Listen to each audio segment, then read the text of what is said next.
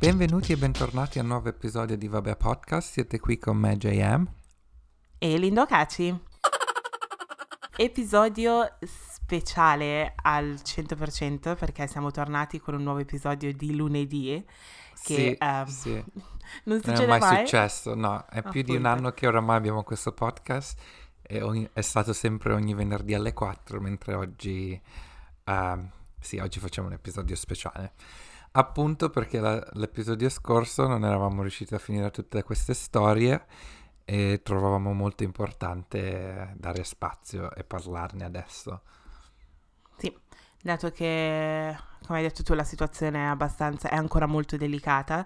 Ieri siamo andati, vabbè, ieri per noi, eh, però Sì. due, gio- due giorni fa per chi sta ascoltando il podcast, eh, ma siamo andati alla nostra prima eh, manifestazione slash protesta ehm, qua a Londra. Ehm, è stato una, è stata una bella, cioè, io mi sono, sono fiera di noi, eh, nel senso che siamo riusciti ad andare e comunque nel nostro piccolo abbiamo, ehm, ci siamo andati in un certo senso e Sì. ehm, mi ha fatto, mi ha colp- una delle cose principali che mi ha colpito è il fatto che c'erano un sacco di ragazzi giovani, ma proprio un sacco. Sì, sì, sì, sì, un sacco, la ma- cioè la maggior parte vorrei, quasi di- vorrei quasi dire che erano giovani, secondo me, cioè più giovani di noi. Sì, e questo fa capire quanto le persone, quanto la nostra generazione, la nostra generazione e le generazioni che stanno più piccole comunque si sono accorte che c'è un problema e che questo problema eh, va risolto. Quindi Sì. sì, abbiamo Sì, camminato sì, per tanto, Abbiamo ore. camminato tanto, abbiamo camminato tanto, sì. Poi Linda ha fatto un ottimo workout per eh, le spalle, tenendo Eh, solo il cartello su, Sì, però sì. giusto, io il mio me lo sono dimenticato a casa. Sì, che appunto, cioè, tu pensi che magari tenendo il cartello non faccia, non ti facciano male le braccia, però dopo un po', anche se non pesava così tanto, però tenendolo così alzato per un sacco di tempo, devo dire la Sì, verità, col mie bra- vento, Sì, oddio, oddio, è vero, era È vero. ventoso. è vero. Però mi, fatto- mi ha fatto piacere perché io sono salita sulla metro da casa mia, non ho guidato perché non mi sembrava il caso, anche se non avevano Mhm. chiuso le strade, che è stata Sì, una cosa molto le abbiamo interessante. chiuse noi le strade. Esatto.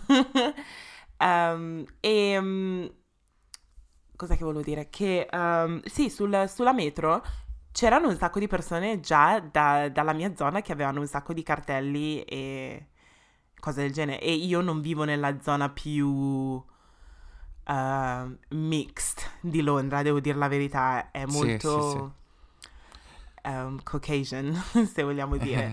Però No, però comunque. Anche le persone che sono venute, diciamo, c'era gente eh, di qualsiasi background, cioè bianchi, asiatici, neri Sì. ovviamente.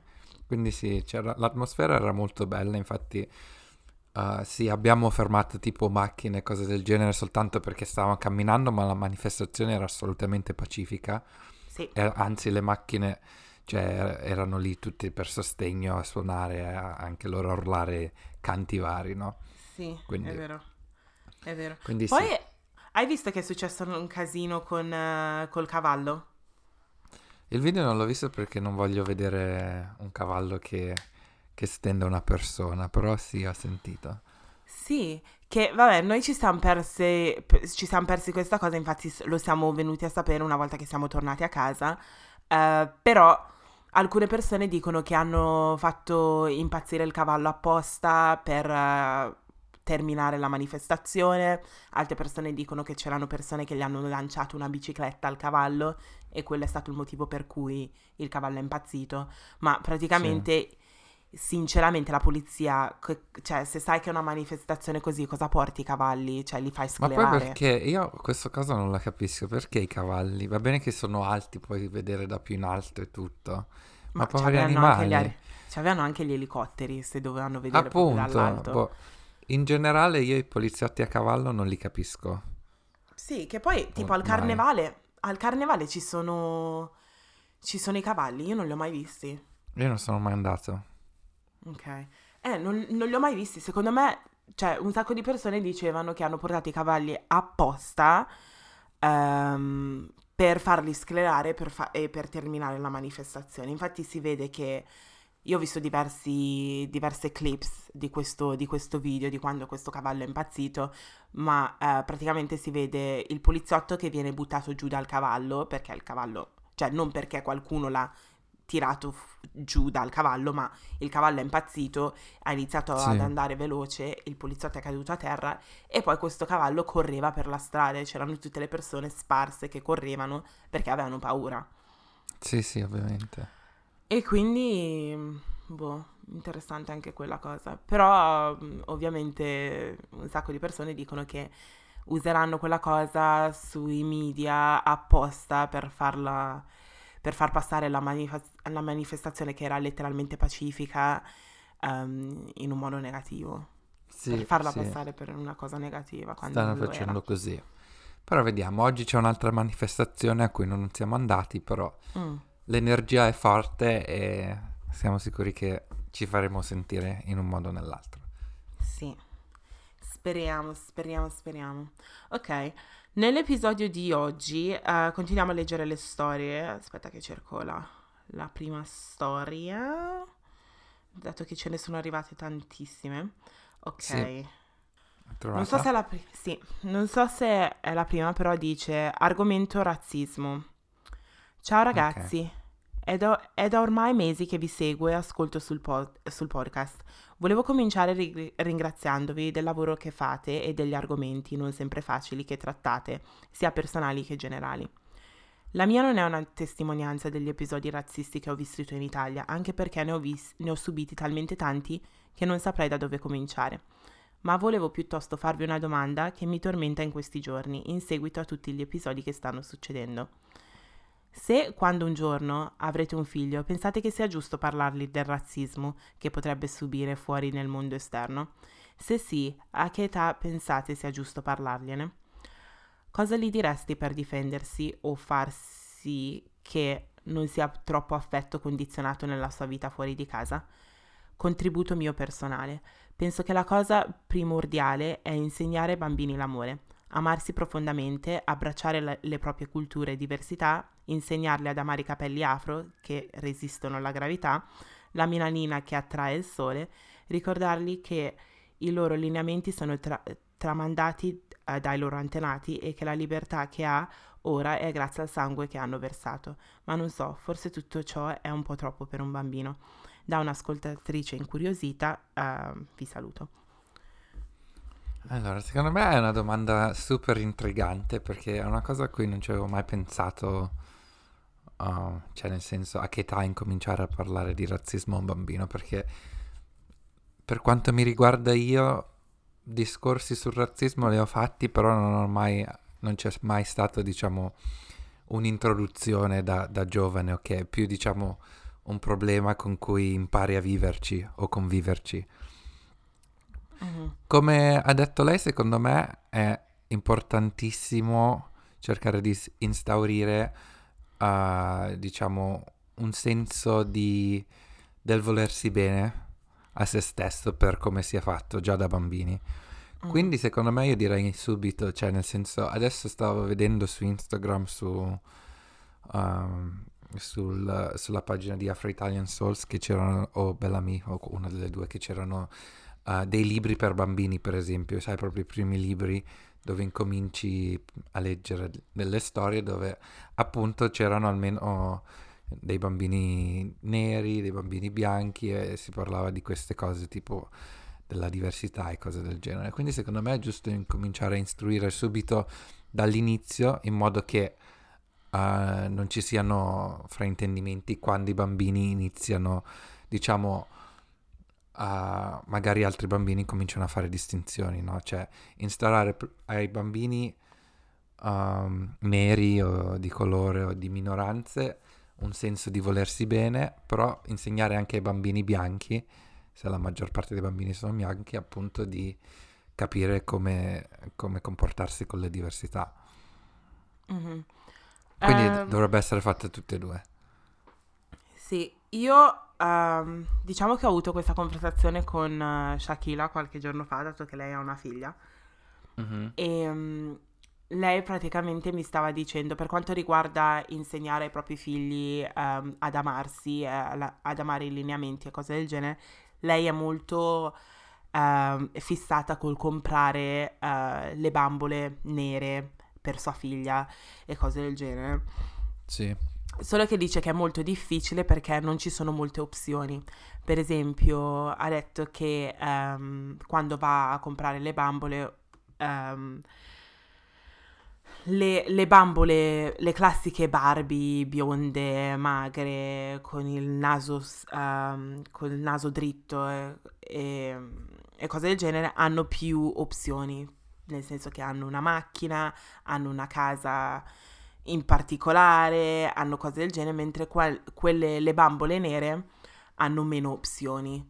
Cioè, tipo, sì. non, so, non, so, se capisci, tipo, nella... Sì, vabbè, l'ho spiegato in un certo senso. E quindi diceva che molto spesso se andavano nel negozio vedeva che c'era una bambola nera, la bambina vedeva che c'era una bambola nera e um, però la bambola nera non aveva la macchina, non aveva tutti gli altri aggeggi che di solito aggiungono alla Barbie normale, quindi è molto difficile instaurare questa cosa fin dall'inizio perché poi um, la bambina non si accorge, cioè pensa che la, la, bambola bianca è più predisposta ad avere tutte queste cose belle solo perché la bambola nera ha una, un'opzione. Non so se si capisce bene, sto facendo una fatica assurda a spiegare questo concetto. Um, però io personalmente mi ricordo che quando ero piccola io sono cresciuta che avevo solo le Barbie classiche bionde, um, sì. magre, con la vita stretta e cose del genere. Sì. E um, non mi per quanto riguarda invece spiegare ai bambini che cosa sia il razzismo e se si debba spiegare questa cosa io ho visto diversi video in cui in America soprattutto i bambini vengono esposti fin dall'inizio, cioè fino a, dalle scuole elementari al razzismo, nel senso che li spiegano eh, che cosa fare con, quando li ferma la polizia, che cosa fare in diverse occasioni. Io sinceramente sì. come te, JM, non ho mai avuto una conversazione profonda con i miei genitori sul razzismo mi è capitata sì. una cosa alle elementari e da lì avevo capito in un certo senso che ero un po' diversa, cioè ero, avevo un colore diverso dalla pelle, cosa che sì, l'avevo notato prima, ma non credevo fosse un problema. Sì. Però dopo quell'avvenimento diciamo che non, non c'è mai stata una conversazione uh, con i miei genitori, ma è stato più una cosa che già sapevo e che avevo in testa. Devo dire, sì. la, devo dire, la, verità, forse i genitori um, è difficile, è, una, è, un, un, è, un, argomento molto molto deluca, delicato perché non vuoi neanche iniziare a, a parlare di questa cosa dagli, cioè, troppo presto perché magari si, i bambini si fanno un complesso troppo presto e comunque è un argomento pesante. Sì. Um, quindi sì, secondo me bisogna insegnare ai bambini di amare un altro, cioè di amarsi no matter what, il colore della pelle non, non c'entra niente, però se il bambino magari arriva da voi e vi, vi chiede oh guarda è successo questa cosa, uh, cosa ne pensi? Secondo me quello è un modo per iniziare il discorso. Sì, sì, sì, sì. Però sinceramente non lo inizierei io, aspetterei. Sì, è, è, difficile, non penso che ci sia un, un modo corretto, un manuale. Però sì, secondo me se la conversazione dovesse iniziare è giusto essere aperti e, uh-huh. e discuterne. Però è difficile dire a che età. Sì, è vero. Però guarda che in Italia, cioè, si...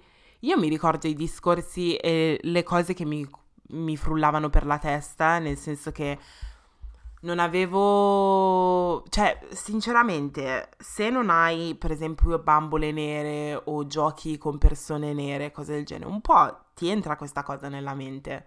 Nel senso che sì, sì. inizia a pensare che forse le bambole nere non contano, per quello non vengono vendute. Adesso la situazione un po' è cambiata perché sono disponibili sul mercato, però quando stavano crescendo noi tutte queste cose non non eravamo esposti a queste cose. E poi adesso Shakila mi stava dicendo che la, la, collezione delle bambole nere è stralimitata e mancano un sacco di cose, quindi ancora lì c'è un problema. Sì, sì. E lì ha a che fare con, uh, con appunto queste multinazionali che producono le Barbie, ovviamente il ricavato che ricevono dalle Barbie bianche è molto più alto. Mm. Sono sorpreso che magari uh, se queste multinazionali non vendono anche tipo in paesi africani, come mai non hanno anche altre opzioni? Uh, perché non so, adesso mi chiedo, in, in, Africa non penso che abbiano le Barbie bionde, no? Probabilmente eh, no. Po- non lo so, quest- magari sto, la, la, sto sparando grandissima perché non ci ho mai pensato a questa cosa. Però le, bo- le bambole Barbie che ci sono in Africa penso che siano nere. Dovrebbero. Mm. Sì. Forse sì. Secondo... Mm, sì. Sicuramente. E io sto pensando ad una persona, per esempio, africana che, anche se fossero disponibili, per esempio, in, uh, in Africa, una persona africana, secondo me, comprerebbe, che vive in Africa, comprerebbe le bambole nere. Penso anyway. io, sì. Quindi, boh, sì. mm, concetto interessante. Boh, dobbiamo, dobbiamo, dobbiamo, fare un po' più di ricerche su, sulla sì. questione delle Barbie, secondo me è interessante. Sì, molto interessante, molto molto interessante. Ok. Ok. Prossima, prossima storia. Yeah. Ciao, sono una ragazza egiziana di 15 anni. Voglio raccontarvi cosa mi è successo una settimana fa. Stavo correndo nella pista ciclabile senza dare fastidio a nessuno. Sono una persona molto gentile, infatti tendo a salutare ogni persona che incontro durante la mia corsetta. Saluto queste due signore, credo che avessero sui 50 anni, e loro ricambiano, ma poi mi chiedono che origini avessi, e io con calma ho detto che sono egiziana, ma sono nata, sono nata qua e ho la cittadinanza italiana. Quindi in poche parole mi ritengo più italiana che egiziana. La signora accanto fa una domanda che mi ha davvero lasciato spiazzata. Ma perché ci sono clandestini egiziani?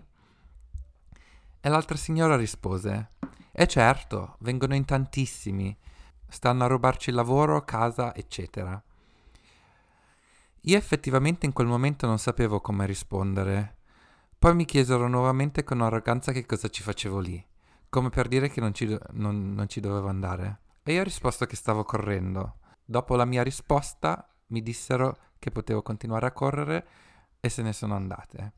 Bene, ora come ora non, non potevo dare una risposta ben fatta a quelle signore, ma mi sono sentita calpestata in quel momento.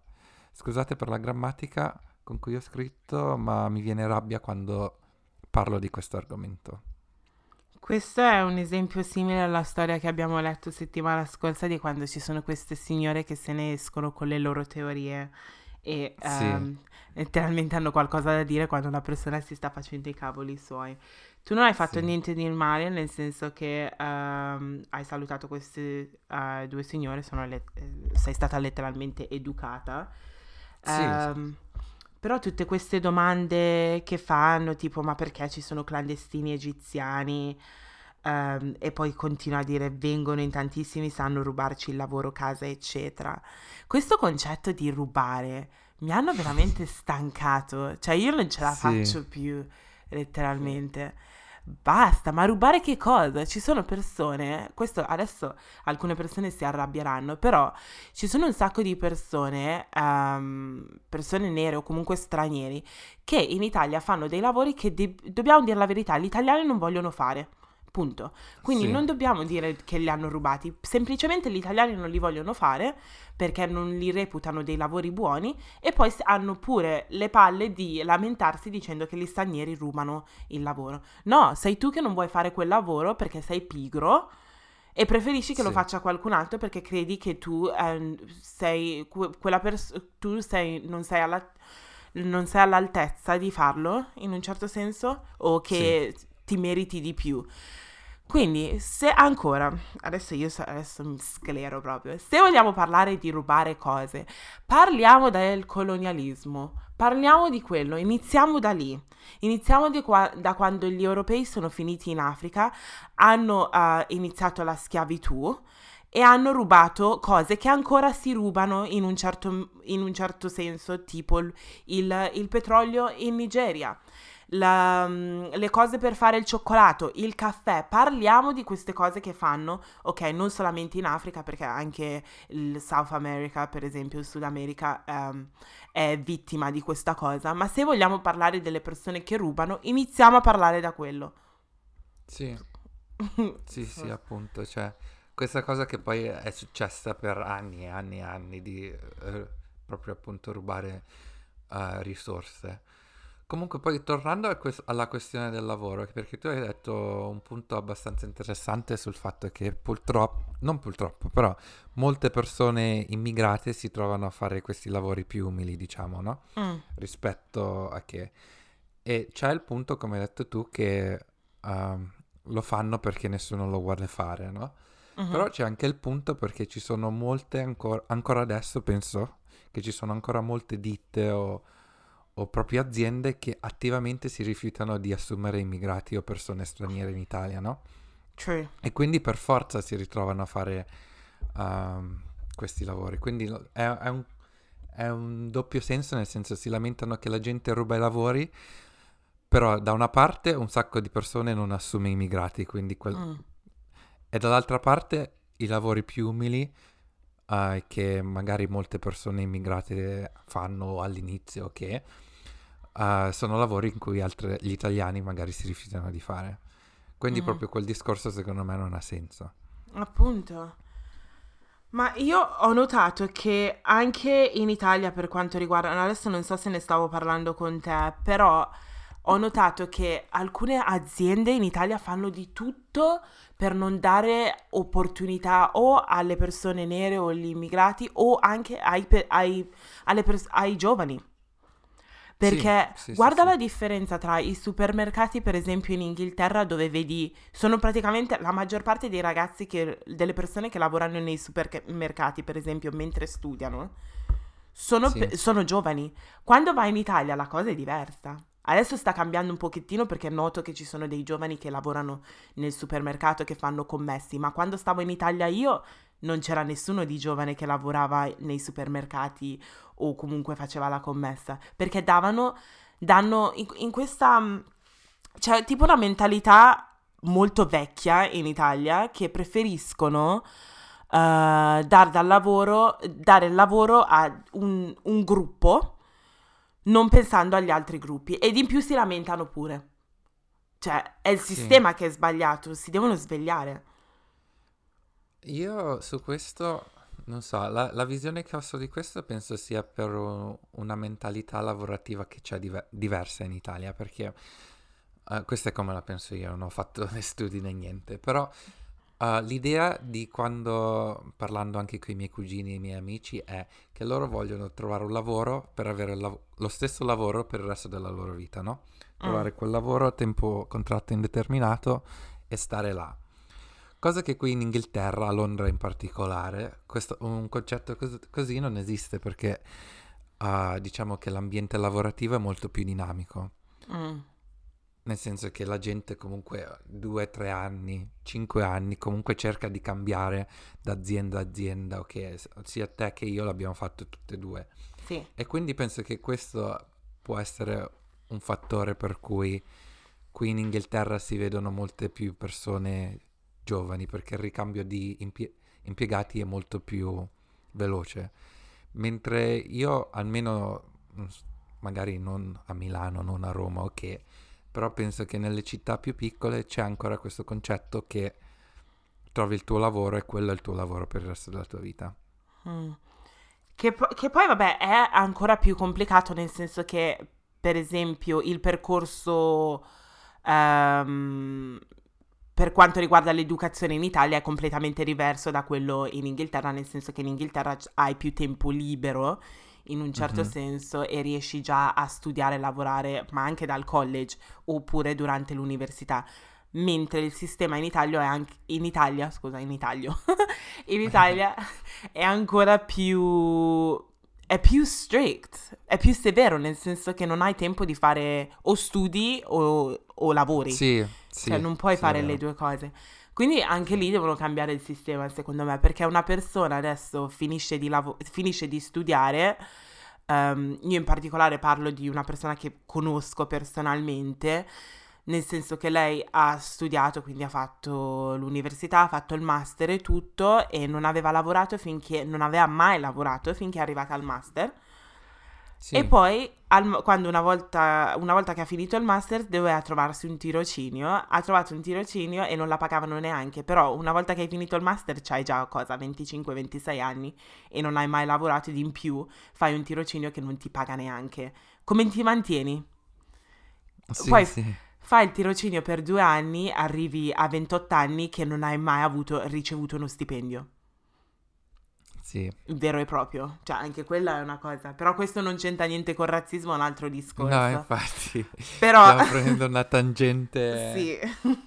Questi sono i miei pensieri che mi, che mi frullano per la testa. No, comunque in, in, pratica il mondo lavorativo comunque non è un, un mondo facile per entrare per nessuno, quindi mm. Incluso anche le persone di colore o immigrati o cose del genere. Sì. Riferendo. Comunque, sì. Okay. Prossima storia. Prossima storia. Um, titolo, vi racconto la mia storia. Ciao, mi chiamo Tiziana e ho 19 anni. Il fatto per, che sto per raccontarvi è accaduto l'estate scorsa mentre stavo andando al mare. Era una domenica. Il tabacchino vicino casa era chiuso e la macchinetta dei biglietti per il bus era fuori servizio. Così una volta salita sul, sul bus avvisai il conducente che mi disse di fare il bigliettino, una volta arrivata a destinazione senza problemi. Durante il tragitto salirono altre persone che avevano avuto il mio stesso problema, compreso un ragazzo di colore. Ad un certo punto salì anche il ragazzo di colore con lo stesso problema. E poco dopo entrò il controllore che fece la multa di 8 euro solo a me e al ragazzo di colore, mentre a tutti gli altri no. Ovviamente parlai anche con il conducente avvisato in precedenza che non batte ciglio e fece finta di non avermi mai detto niente. Spero che passia- possiate divulgare. Buona giornata. Allora, questa cosa dei biglietti, ok, so che è una cosa Infatti che tu hai sul iniziare. personale, Linda, sì. Quindi incomincio io. È una cosa che um, io personalmente ho notato che, sì, uh, sui trasporti quando sono in, in Italia mi, mi, controllano spesso mm. i biglietti e a volte noto anche che rispetto a, a, persone magari anziane bianche intorno non, non, controllano il biglietto. Quello è successo anche a me, però io sono un fifone, io seguo sempre le regole, quindi io ho sempre il biglietto, quindi dopo che li controllano a me non me ne frega più, più di tanto. Uh, trovo curioso il fatto che io ho, ho discusso questo con uh, dei miei amici italiani, cioè italiani bianchi, e loro invece si lamentano del contrario. Loro si lamentano che per esempio sul treno, uh, se c'è la famiglia ok di immigrati, il controllore gli chiede il biglietto, non hanno il biglietto, non, non gli fanno niente, mentre se lo chiedono a loro gli danno la multa. Quindi ah. diciamo che è la visione opposta. Mm. Che dicono il controllore non, non ha lo sbatti di stare a inseguire gli immigrati uh, per il biglietto perché molti non parlano italiano, poi aggiungono un sacco di altri stereotipi. Stereotipi, oh, quella parola. uh, però che... eh, sono, sono, cose che ho sentito dire, cioè mi hanno detto a me, mi hanno detto faccia a faccia. Yeah. Secondo me i controllori in Italia seguono un po' le loro regole, nel senso che una, alcune volte ti fanno la multa, alcune volte ti dicono di scendere alla prossima fermata. Sì. Quindi lì ancora le regole non, l'ho capita be- non le ho capite bene. Uh, sì. Però non, non, avevo, non avevo mai sentito del fatto che magari per alcune persone non ci sono conseguenze, tipo per il, l'esempio della famiglia, perché il controllore non ha sbatti. Non lo so, io pensavo che magari non ha voglia di prendere i dati, magari li fa scendere alla prossima fermata. Ha detto così il tuo amico o la tua amica? Sì, o... sì, sì, ha detto che uh, che sì, a volte anche se non hanno il biglietto non, non, non, po- non, fanno più di tanto, non stanno lì a chiedere i dati appunto perché non vogliono creare uh, troppe discussioni. Poi comunque ci sono controllori che ho anche visto io che la prendono un po' come un inseguimento giù per il treno dove Oh a volte, ci- a volte si vede che magari non ha il biglietto e la persona corre dall'altra parte Sì. E loro fanno questa missione di cercare questa persona di colore che non ha il biglietto e Mm. proprio li vedi che, che si inseguono l'uno con l'altro. A volte ho visto anche queste dinamiche, però Sì. que- Sì, la sì. storia di questa ragazza è ovviamente razzista, nel senso Mm. per quale motivo soltanto la multa, che 8 euro non sono neanche tanti, però il concetto No, è 80. sbagliatissimo. Ah, 80, 80 sì, Sì. sono tanti. Stavo per dire, oh, mi- No, millionaire otto- JM. Ok, 80 sì, allora mi... E poi comunque gli autisti, ecco, gli autisti secondo me sono quelli razzisti più Oh, che i controllori God. perché io personalmente sono stato insultato da autisti eh, numerate, cioè una- un bel po' di volte. Dicendo cosa? eh, tipo, vabbè, le- le- gli- i pochi episodi che mi ricordo che qualcuno mi ha chiamato negro, Mhm. eh, so- la maggior parte sono tutti autisti. Oddio. Sì. Eh, fa- fammelo sapere la prossima volta che succede che li prendo a pestate io, non ti preoccupare. Anche se non so ristare, come sapete. no, non sappiamo fare batte. Appunto. Ehm, ok, io... Sui trasporti pubblici mi fanno incavolare sempre, devo dire la verità, sempre, ok? Mhm. Ehm, è successo un episodio l'estate scorsa quando sono, arri- sono andata in Italia e ero sul, sul treno, ma credo anche di averlo già raccontato, ma lo ricapitolo velocissimamente. Ero sul Mhm. treno alle 8 di, 7 di mattina forse perché stavo tornando da casa di mia cugina perché lei stava andando a lavoro e dovevo tornare a casa dell'altra mia cugina. Ehm, d'estate alle 7 di mattina i treni non sono, non sono pieni in un certo senso. E quindi, no, aspetta, aspetta, se devo dire la verità, la situazione è iniziata alla, alla stazione di... Che stazione era? Busta Orsizio, forse? Sì, adesso faccio nomi. Era la stazione di Busta Arsizio e eh, ho chiesto in, bigli- in biglietteria a che ora arrivava il treno, perché io faccio sempre fatica a leggere gli orari dei treni in Italia perché non ci capisco niente, quindi faccio prima da- ad andare in biglietteria e chiedere. Quindi ho chiesto e già la persona era mm, stramaleducata nei miei confronti perché diceva, perché io le ho chiesto, ok, questo treno arriva, ma non c'è scritto il binario in un certo senso, quindi qual è, Quel- questo qui o quello dall'altra parte?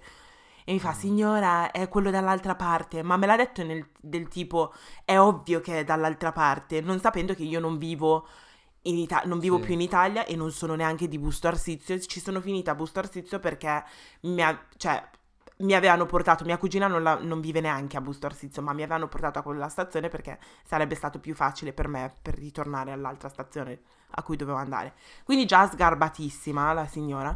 Sono andata dall'altra parte, sono salita sul, sul treno e dopo qualche fermata arriva il controllore. Il controllore mi, mi chiede biglietti, io tranquilla perché il biglietto ce l'ho sempre, quindi sono sempre preparata.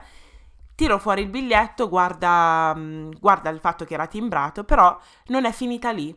Lui ha messo la firma, la data e l'ora.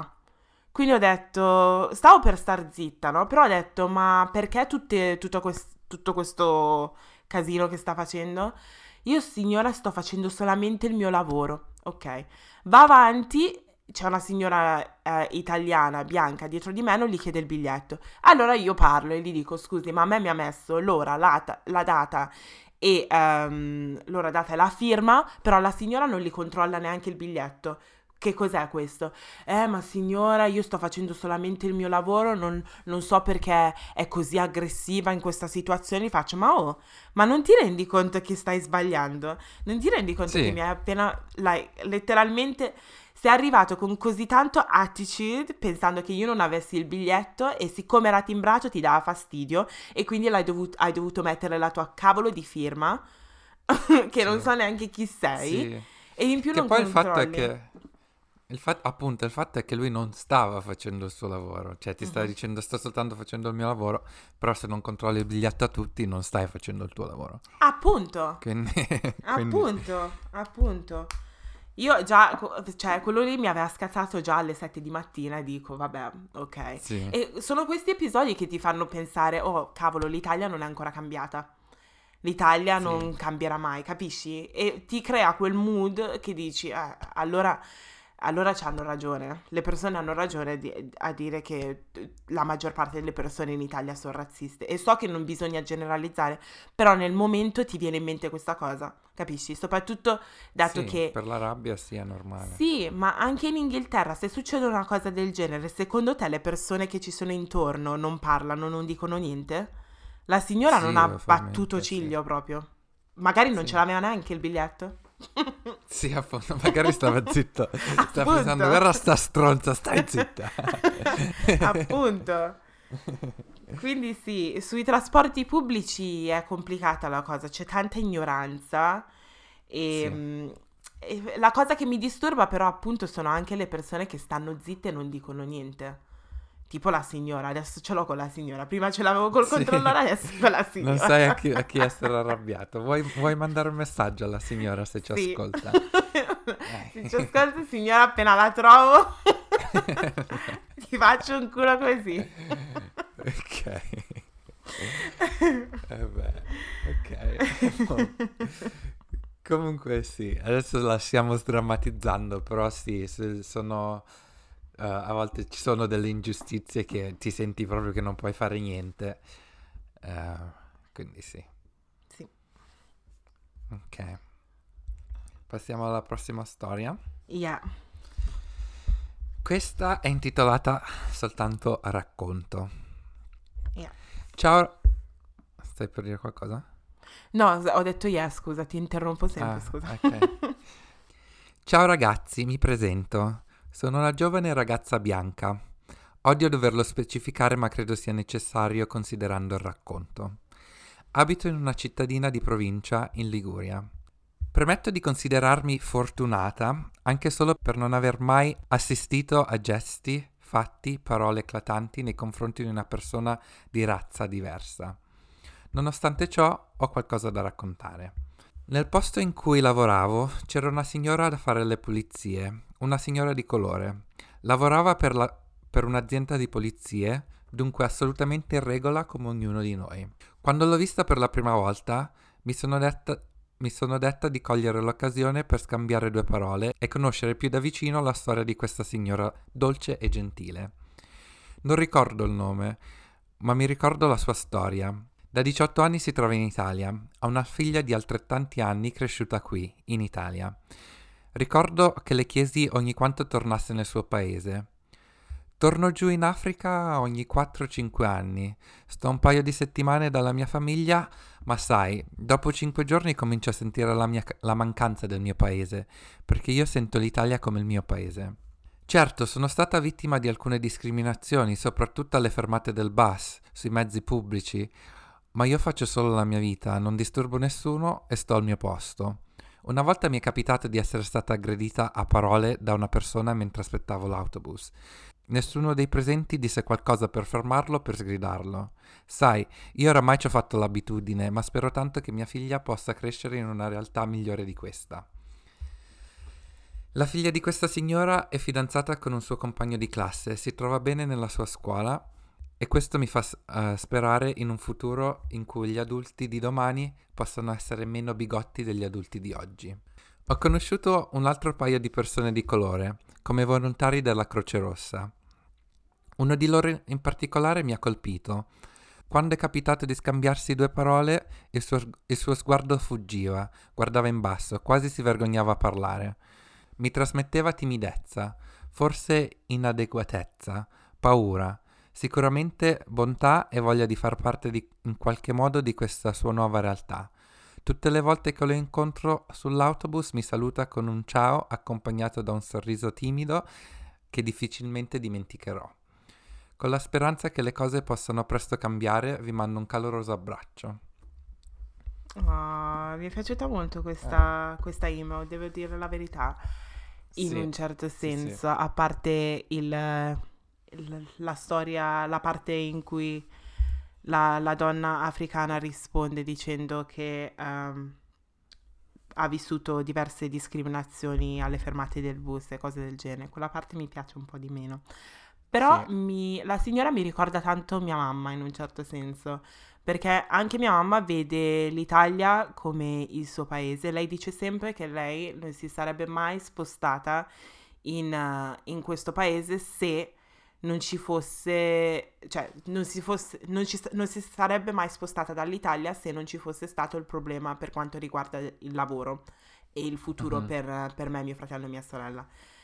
Sì. Ehm, e comunque il razzismo, diciamo la verità. Quindi noi non ci saremmo Sì. mai spostati se non ci fosse stato il razzismo. Punto. Mhm. Ehm, però ehm, sì, questo è quello che le persone non si...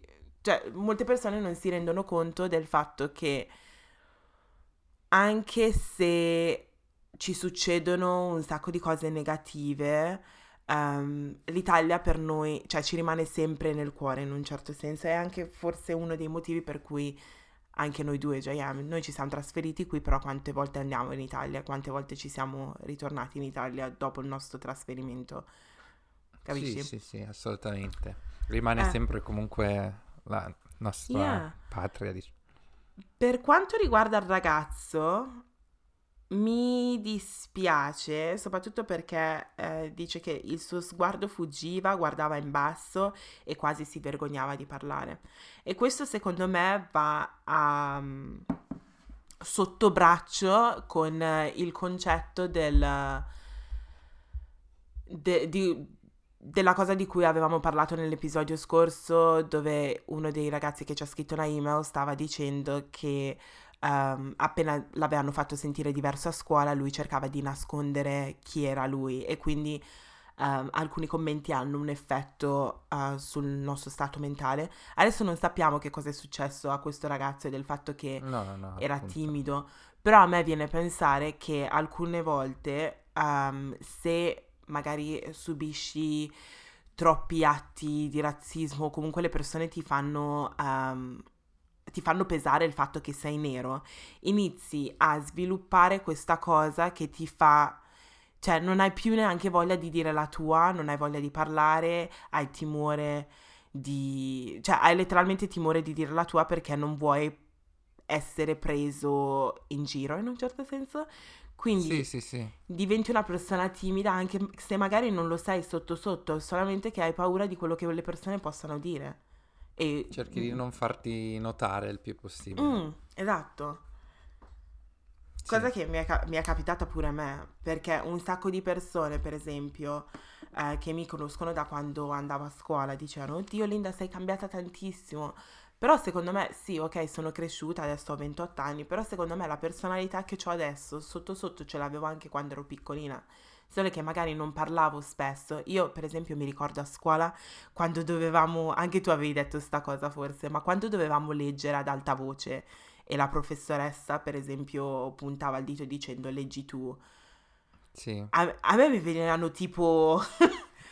cioè andavo... Ansia. Sì, ansia proprio, andavo tipo in panico perché dicevo cavolo devo ridere. E fa- cioè io ti dico che in classe durante le scuole non ho avuto tantissimi problemi con tantissime persone, capisci? Ci sono stati dei periodo- periodi, però andavo lo stesso in panico. Perché dicevo, cavolo, se dico una parola sbagliata o cose del genere, magari adesso, cioè, si, mi prendono in giro e poi collegano il fatto che non ho detto la parola in modo giusto perché sono nera o perché i miei genitori vengono dall'Africa. Capisci? Inizia a farti Sì, questi sì. complessi e diventa tutta una cosa ansiosa quando non la dovrebbe essere. Sì. Sì. A me, anche a me ha colpito molto questa email. Mi piace come ha descritto questa donna, appunto, che lavorava e appunto, a parte eh, volevo evidenziare il fatto che comunque ha evidenziato lei con la storia molte delle esperienze che abbiamo raccontato sia adesso che l'altra volta su discriminazione alla fermata del pullman, sui pullman, su questa donna che fac- aveva un lavoro, diciamo, umile eh, è che... Però quello che mi è piaciuto è il fatto, è proprio questa mentalità, perché queste persone, quest- cioè, in generale, son- cioè, si vogliono fare gli affari loro, cioè, vogliono vivere la loro vita, andare al lavoro che, e vol- vogliono vorrebbero essere lasciate stare, nel senso vivere la loro vita senza che un cretino gli dice qualcosa alla fermata del pullman. Non Mhm. sono richieste che sono che dici vengono, vengono qui in Italia e vogliono questo, vogliono questo e chiedono quello. Invece no, è proprio il minimo che vuole soltanto andare a lavorare, fare il suo lavoro, tornare a casa e sperare che sua vita- la sua figlia cresca, eh, cresca bene senza avere troppi problemi. Mhm. Cioè, dimmi se queste sono richieste, eh, sono richieste pazze o cose del genere. Mm, Secondo me no. no, Eh, appunto. e quindi quando gente ancora dice, si lamenta, eh, vengono qui e poi vogliono questo. Se non sono contenti se ne tornano dove vogliono. Veramente vogliono, cioè, la- molte persone vogliono soltanto fare il loro lavoro e vogliono che nessuno non gli rompa le scatole per la ques- colore della loro pelle. Appunto. Ben detto, Non lo so. Hai detto una cosa molto profonda e vera. È vera. Secondo me sì, Perché è questo il fatto. Anche se Vai. pensi a tutte le storie che per esempio ci raccontano, non è che iniziano con qualcuno che magari i- cioè, inizia a dire qualcosa e poi si innervosiscono dicendo... Cioè, iniziano sempre da una persona che è ehm, ignorante sotto un certo punto di vista e va a rompere le palle a un'altra persona. Non inizia mai con la persona Esatto. nera che ha qualcosa da dire. O che- Esatto. Sì, è vero, questo è un concetto... Hai ragione. Una cosa che volevo dire prima, che stavamo parlando di qualcosa, adesso non mi ricordo. Ah sì, della patria italiana, ok, no. O- Ah sì, ah, questo è di due storie fa, lo so, sono un po' in ritardo, ma mi è appena ritornato in mente.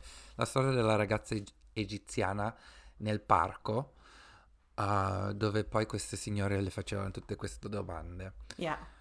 Ah, non ti trovi che nonostante, tipo per esempio prendiamo noi due per- come esempio, anche quando eravamo in Italia, che era, vabbè tu non sei nata in Italia, comunque praticamente hai- sei andata sempre a scuola in Italia, ti sei trasferita Sì. lì così piccola che possiamo dire che sei nata là.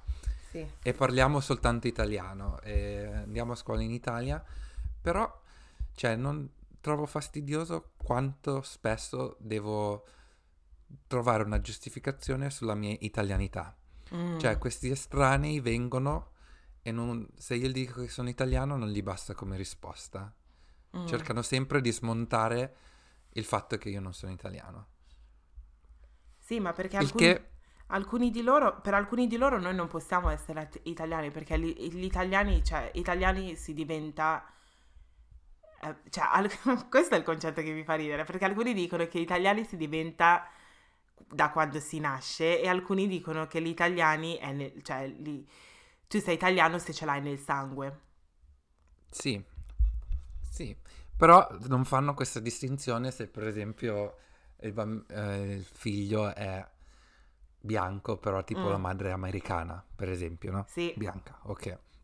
E appunto il fatto che ti vedono che hai un colore diverso, è inconcepibile che se hai un colore diverso eh, tu possa essere italiano. Sì, è vero. Ma anche per quanto riguarda... Adesso facciamo un esempio tipo... Easy, easy. Ma la- il figlio di Chiara Ferragni e Fedez, per esempio, Mhm. è nato in America, se non mi sbaglio. Yeah? Ah sì, Sì, credo sia nato in America. ok.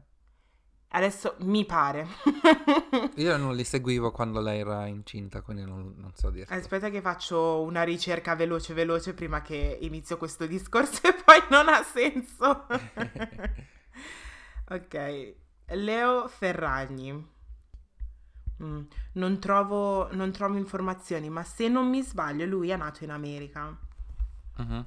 E le persone, a parte che lo vedono subito come un bambino italiano, perché cioè, questo va a, a fianco al concetto che hai appena detto, però se aggiungono il fatto che è americano in Italia dicono tutti, eh, che figo, che bello, è americano e cose del genere, però perché non può andare, non può andare per una persona invece che è nata in Italia e ha sempre vissuto in Italia, solamente che ha un colore diverso pe- della pelle, però per sì. quanto riguarda le persone con genitori italiani che hanno figli che sono nati all'estero, per, loro sono fighi. Cioè, why? Sì. I don't understand. Questo comunque è una, una legge che molti paesi hanno, che comunque in base a, alla cittadinanza dei genitori è la cittadinanza che prendi tu. Però un problema per esempio grande che adesso c'è in Italia, che secondo me comunque è, rela- cioè, è correlato a questa questione del, di itali- italianità di cui abbiamo appena parlato, è appunto il problema di quando uh, si può prendere la cittadinanza italiana.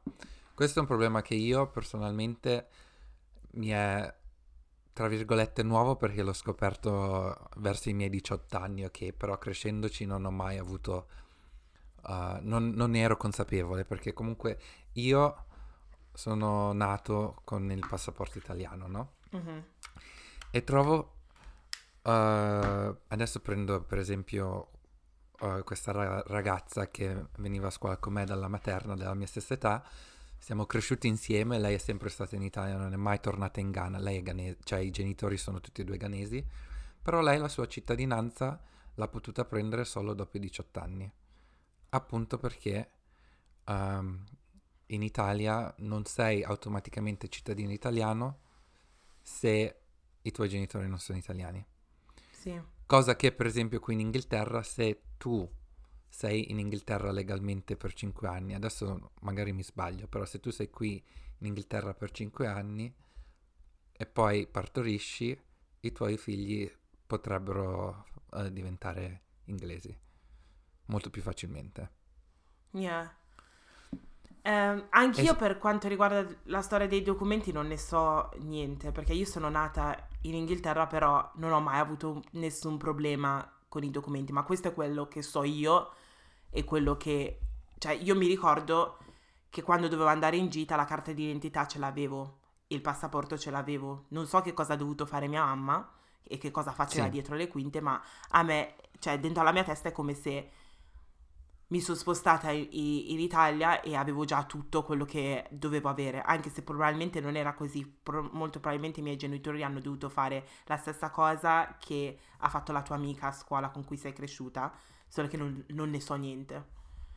Sì, no, so che questo è un problema di cui ho sentito parlare più volte, appunto perché comunque non è soltanto la questione del passaporto, è tutto quello col- correlato a partire yeah. da come hai detto tu, dobbiamo andare in gita, ho la carta d'identità, ok.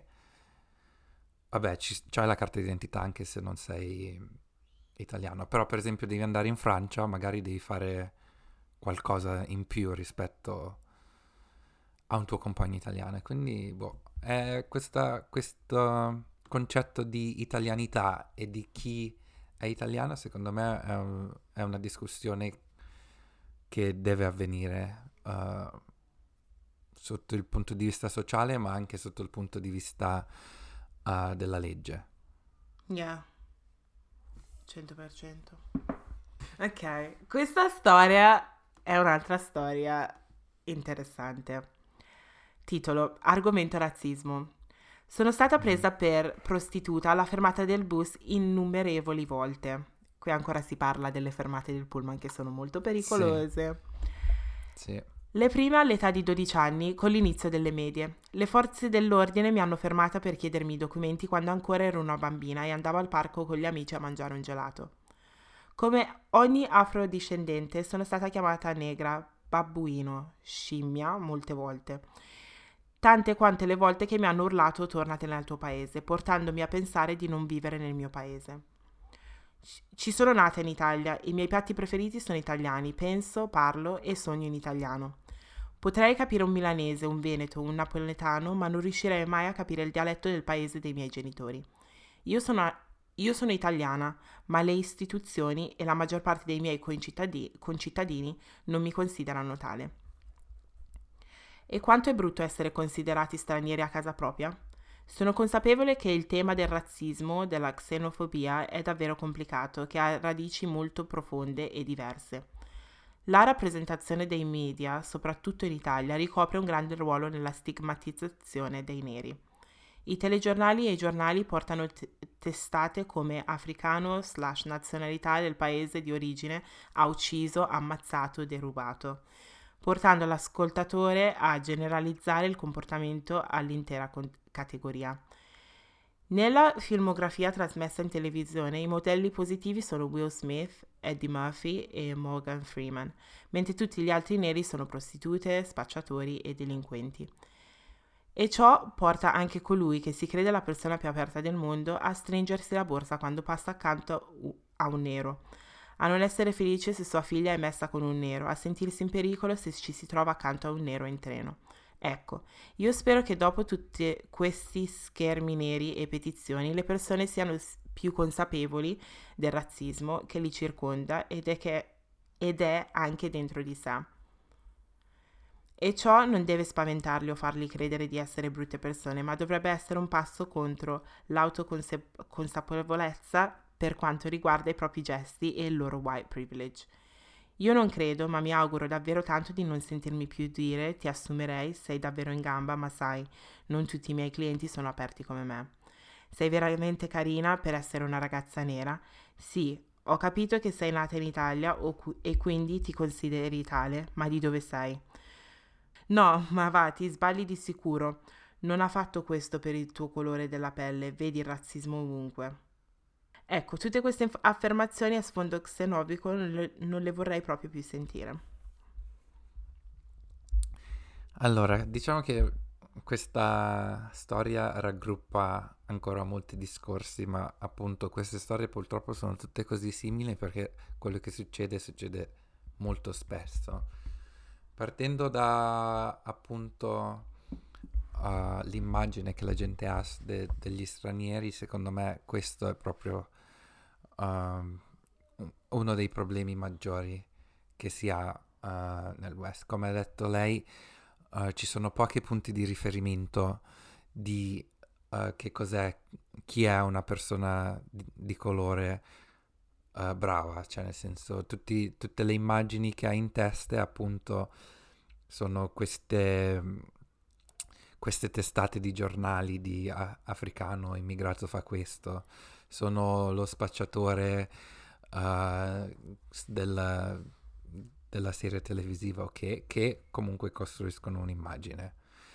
E non ci sono molti, mol, molte diciamo figure positive. Adesso per questo quando era uscito Summertime io ero contento perché comunque diciamo che per quanto ne so io, a parte Scam, perché Scam comunque uh, diciamo che ha portato un po' di diversità, cose del genere, però è stato proprio uno dei primi show, Summertime, dove la protagonista era, uh, vabbè, era mulatta, però comunque diciamo che la possiamo raggruppare di colore. Uh-huh. E per quello mi è piaciuto che comunque si incomincia a costruire questa immagine che comunque era una ragazza normale. Beh, comunque sì, hanno parlato di lei come se fosse una ragazza normale, eh, la sua esperienza estiva, ok, senza focalizzarsi troppo su... senza creare, diciamo, degli stereotipi, stereotipi negativi dietro.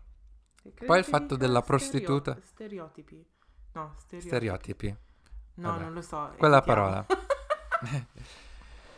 Poi il fatto della prostituta, uh, so che questo comunque è un, um, è un aggettivo che viene associato molto con le donne di colore, ma comunque anche da me, per esempio io quando sono in Italia che uso applicazioni come Tinder o che molti, molti, di, di solito uomini più, più, grandi, cioè nel senso 35 in su, comunque molti non, neanche un ciao che, ma pensano direttamente che io, anche io sia una escort o che, solo per il colore della mia pelle. Wow. Quindi quello so che è un altro problema uh, evidente. È che è triste che già dei bambini, cioè lei aveva 12 anni mm. e viene presa, cioè cancellano la, l'ingenuità, l'ingenuità, ingenuità? No Essere, cancellano l'essere ingenuo e l'essere il bambino di una persona per il colore. Siccome Yeah. sei di colore, ti vedono già come un, un oggetto. Boh, non lo so. Non lo so, adesso magari sto leggendo troppo, però Sì. tu, tu cosa ne pensi? Per quanto riguarda il fatto di essere presa per una prostituta, mi capita molto spesso anche a me in Italia. Eh, mi è capitato anche a me quando ero piccolina, infatti io odio stare ferma alla fermata del pullman, ehm, oppure fuori da un negozio, oppure camminare per strada in Italia. Odio fare quelle cose. Eh, che è una cosa sbagliata perché camminare per andare al bar o camminare per andare al parco oppure semplicemente camminare non dovrebbe essere un problema.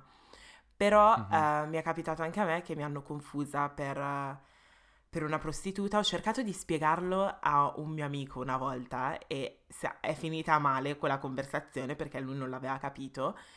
ehm, perché io ero in Italia e mi doveva venire a prendere. Io sono molto fortunata perché ogni volta che vado in Italia i miei amici mi letteralmente portano in giro per il mondo. Ogni volta mi vengono a prendere sia all'aeroporto che per andare a cene o per fare- andare a prendere un caffè. Sono molto fortunata sotto quel punto di vista. Però c'è stata una volta che il mio amico era un po' in ritardo e gli avevo detto, mi raccomando, per favore, ti giuro, non, non farmi aspettare troppo, perché se mi fai aspettare troppo poi la gente pensa che sono qui ferma e che sono una prostituta. Ho cercato di spiegare questo concetto al mio amico e quando gliel'ho detto lui mi fa, ma guarda che non ti stanno guardando in quel modo per, quel- per quella ragione, ti stanno probabilmente guardando perché sei una ragazza carina.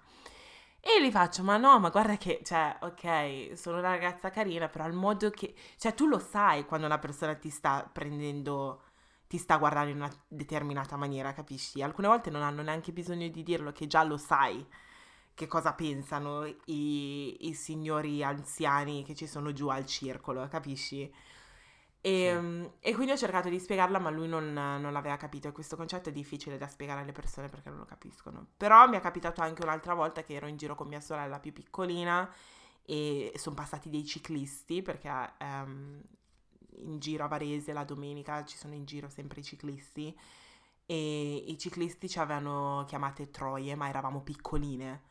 E noi eravamo lì della serie, ma non stiamo facendo niente, siamo, ok, magari siamo in pantaloncini corti, ma è estate, siamo piccole, stiamo camminando per andarci a mangiare un gelato, adesso non mi ricordo dove stavamo andando, forse, cioè non lo so, però capisci, c'è questo concetto subito ehm, che pensano sempre che eh, le ragazze nere siano prostitute. Poi c'è un'altra cosa che mi sta veramente ancora più a cuore perché ci sono tante donne nigeriane eh, che purtroppo si pro- prostituiscono in Italia e mi ricordo che ad un certo punto della mia vita avevo anche paura di dire che i miei genitori erano nigeriani perché non volevo essere asso- associata alla, alla prostituzione, cioè per farti capire, che è, Sì. è stranissimo.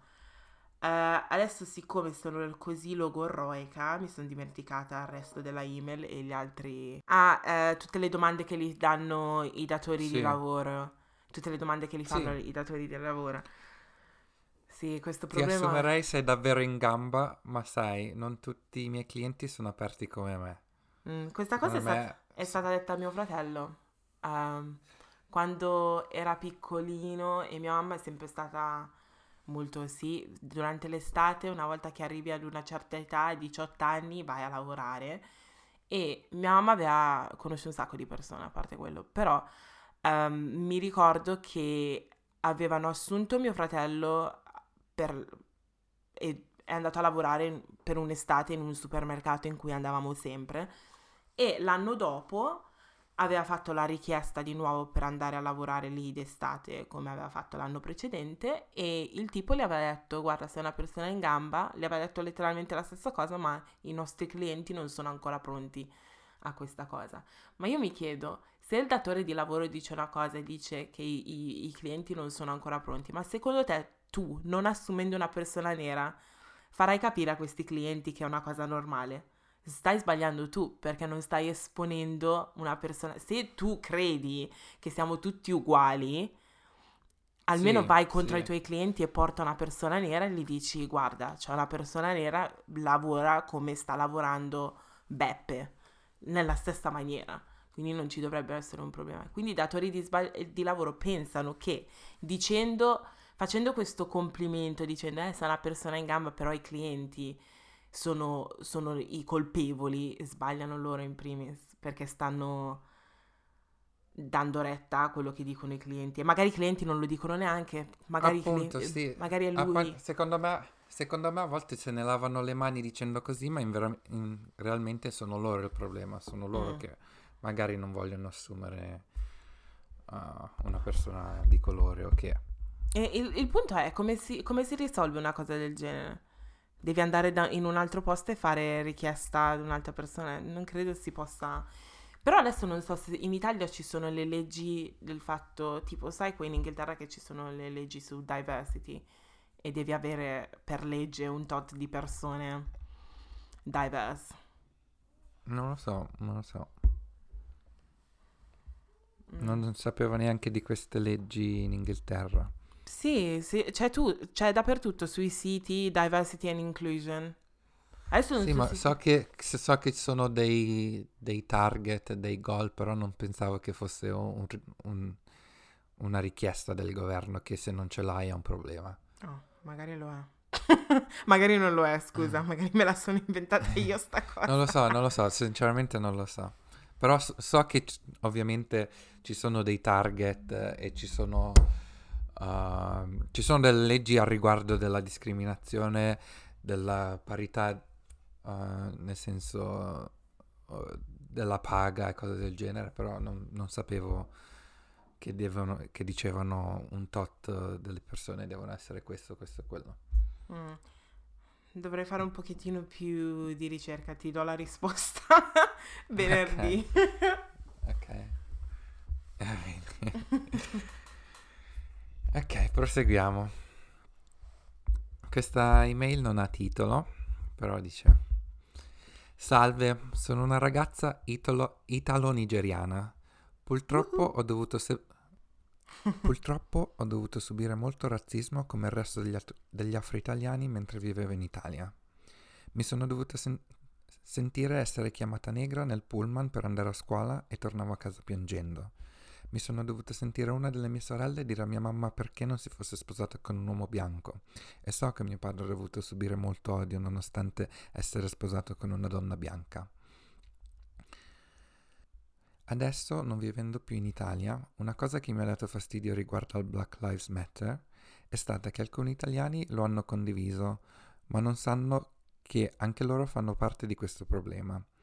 Vorrei parlare del razzismo interpersonale che si risulta in microaggressioni. Ad esempio, ho visto un ragazzo condividere hashtag Black Lives Matter, ma era lo stesso ragazzo che diceva che le mie treccine sembravano dei fili per stendere i panni o che i miei capelli sono belli come quelli di Bob Marley. Non sapevo cosa dire, ho dovuto far finta che mi faceva ridere, ma oggi penso che l'accaduto mi fa schifo. Ogni volta che visito l'Italia sono stanca di persone che mi fissano quando preferisco pagare le mie spese con la carta di credito e anche mio padre, essendo di colore, ha notato che questa cosa capita raramente all'estero, ma spesso in Italia. Avevo paura di portare alla luce che cosa pensavo del razzismo, anche perché a volte ci sono persone che pregiudicano che sono mulatta e pensano che accetto soltanto la parte bianca di me stessa. Ma questo non è vero, anzi sono grata di aver potuto visitare la Nigeria e mi sono sentito davvero a casa, sentita davvero a casa. Io spero che molti mulatti non si vergognano di dire di non essere solo italiani. Ho notato che molti sono rimasti silenziosi, magari perché non hanno avuto molti problemi grazie alle loro caratteristi- caratteristiche bianche. Un'altra cosa che volevo esprimere per tutti gli italiani è che noto che a molti piace parlare dietro le spalle e farsi pure sentire. L'estate scorsa ho visitato le isole più belle e più ricche in Italia, tipo Capri, e comunque vedevo gente parlare male di me e di mia sorella, della nostra altezza e parlare della nostra apparenza. Voglio dire di anche fare attenzione alle discriminazioni. Un'altra cosa che non dimenticherò mai era una ragazza di colore che rideva su di noi, circondata da una famiglia italiana, parlando dialetto napoletano. Era brutto sentire e vedere con i miei occhi una cosa così banale. È come se si era fatto un lavaggio del cervello. Rideva su di noi, ma non pensava che noi e lei eravamo probabilmente della stessa patria. Ma queste cose sono anche successe in aeroporto mentre tornavo a casa dall'estero. Una volta ho dato il mio passaporto italiano alla sicurezza nell'aeroporto a Napoli e il signore fa vicino all'altro signore. Ah no, questa è una di noi. E sono scoppiati a ridere. Comunque, queste non sono neanche un quarto delle cose che mi sono dovuto sentir dire perché non pensavano che parlassi italiano. Io sono stanca del razzismo e della discriminazione in Italia. Black Lives Matter anche in Italia. Mi scuso per il mio italiano, non è il migliore. Sono andato sono andata via con la mia famiglia in Irlanda nella quarta elementare, ma volevo parlare in italiano per esprimervi con voi. Grazie di aver letto. Comunque, bellissima email. Non ti scusare del, del, tuo italiano, il tuo italiano è stratop. Se dobbiamo. Sì, più altro il mio let- la no. mia lettura che ti ha fatto. S- siamo noi che ci dobbiamo scusare per il nostro italiano, perché alcune volte sì. quando mi riascolto dico wow. sì. Wow. Eh, comunque sì, hai toccato un sacco di argomenti in questa, in questa email. Forse um, lascio la parte per quanto riguarda essere mixed a te, JM, perché credo che tu possa dare un po' più di input in questa cosa, però nel frattempo, anche perché credo che sia importante, dato che viviamo in una, in una situazione dove adesso ci sono un sacco di persone mixed e questi argomenti sono importanti. Um, wow, le persone che condividono sui social la situazione Black Lives Matter però non ne hanno mai parlato in vita loro e, ehm, oppure sono le stesse persone che magari ti prendevano in giro prima. Parliamone. Io sì. in questo periodo mi sono accorta di tante tante cose, tante tante cose. Nel senso che alcune persone che conosco, che non sono nere, magari eh, hanno condiviso sta cosa di Black Lives Matter, però sono le stesse persone che, come hai detto tu, prendevano in giro, parlavano eh, di cose, dicevano che i neri sono sono stupidi o sono più sono, hanno, sono problematici, sono le stesse persone che dicono che incolpano i neri per qualsiasi cosa. C'era un'altra cosa che mi ha, fatto, mi ha colpita, il fatto che eh, tu abbia visitato alcune isole italiane ricche. E io ti devo dire la verità, in questo, negli ultimi anni comunque io lavoro come sapete e uh, negli ultimi anni siccome ovviamente più vai avanti nella tua carriera più l- lo stipendio ti viene, cioè aumenta, no? E quindi arrivi mm. ad un certo punto dove ti puoi permettere di prendere queste cose, no? E io, come sapete, sono fissata con i vestiti di Balenciaga, per esempio, le scarpe soprattutto di Balenciaga e devo dire la verità, le mie cose, le, la maggior parte delle cose che firmate che um, decido di comprare con i miei soldi che guadagno io sono di, di Balenciaga e non costano poco, sì lo so. Però JM, quante volte mi, mi è stato chiesto in Italia, oh ma le tue scarpe sono vere? Oh ma quella borsa è vera? Quella cintura è vera. Cioè, perché cioè, pensi che mia, le mie cose siano tarocche? Perché io prendo sempre sta cosa perché me lo, me lo chiedi a me perché sono nera. Sì. Cioè, non lo so, mi fa sempre strano quando devo dire... Qua, perché ti devo spiegare che sì, sono vere, le ho comprate in un negozio, ti, ti devo far vedere la ricevuta? Perché devo fare sta cosa? Capisci? Sì. Capisci? Non, è, non, ha, non, ha, senso. Ma è come uh, quando quando si va anche nei... adesso non c'entra niente, però è un po'... mi collego al fatto che alcune persone parlano, parlano male alle persone pensando che i neri non si possono permettere un certo tipo di vita, in un certo senso. Io l'ho presa così questa email. Però è come mm-hmm. quando, per esempio, entri, non lo so, in un negozio di... Louis Vuitton e già ti guardano un pochettino più male rispetto a come lo farebbero. Adesso non parlo dell'Inghilterra perché in Inghilterra sia, credo sia un pochettino più normale, anche se c'è un po' di pregiudizio alcune volte. Però in Italia, soprattutto se entri in un negozio di Louis Vuitton, appena entri, eh ciao, cioè è come se ti chiedono, eh che ci fai qui? Perché sei qui, non hai abbastanza soldi per, per permetterti queste cose, capisci? Adesso non, Sì, so sì, se, sì, non so se ha senso, però è il fatto che um, le persone partono con questa mentalità che, le per- che- che i neri non si possono permettere niente. O c'è qualcosa sotto. Sì, sì, sì, sì. Cioè, appunto, questo torna eh, al fatto che non ci sono, eh, diciamo, riferimenti positivi eh, di persone nere in Italia, sia per noi persone di colore che per i bianchi in generale, nel Mhm. senso nella TV o che negli show che si guardano. Però, E quindi questo crea questa, dis- cioè, questa Però, cioè, differenza. esiste, se ok, non hai persone normali come noi che ti danno questo esempio in televisione, però esistono i cantanti, gli attori tipo Beyoncé, Rihanna, cioè sai che ci sono delle persone che comunque possono permettersi un certo eh, stile di Sì, vita. però quelli sono tutti americani. Dimmi un cantante che è famoso quanto Laura Pausini, Ok. che è di colore. Forse non un cantante, però ricordiamoci che in Italia hanno Balotelli. Balotelli non è povero. No, no, decisamente no.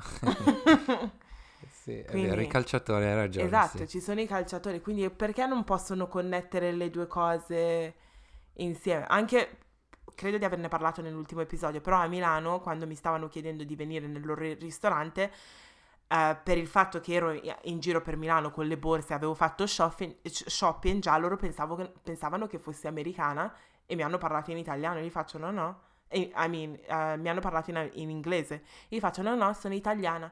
Ah, scusa, non lo sapevo. Perché pensi che non sia italiano? Non vedi i neri qui a Milano? Sì, cioè, sì, capisci? sì. Boh. Sì, la- dobbiamo cambiare la rappresentazione che, che c'è, diciamo, un po'. Mm. Ma io, questa è un'altra domanda che mi faccio sempre. Come mai? Anche per, per esempio, gli show che guardiamo noi italiani, tipo Uomini e Donne. Perché non ci sono mai neri lì? ok che può essere un concetto diverso, nel senso che magari i neri non si vogliono esporre sotto quel punto di vista, perché sappiamo come sono i genitori africani o neri in generale.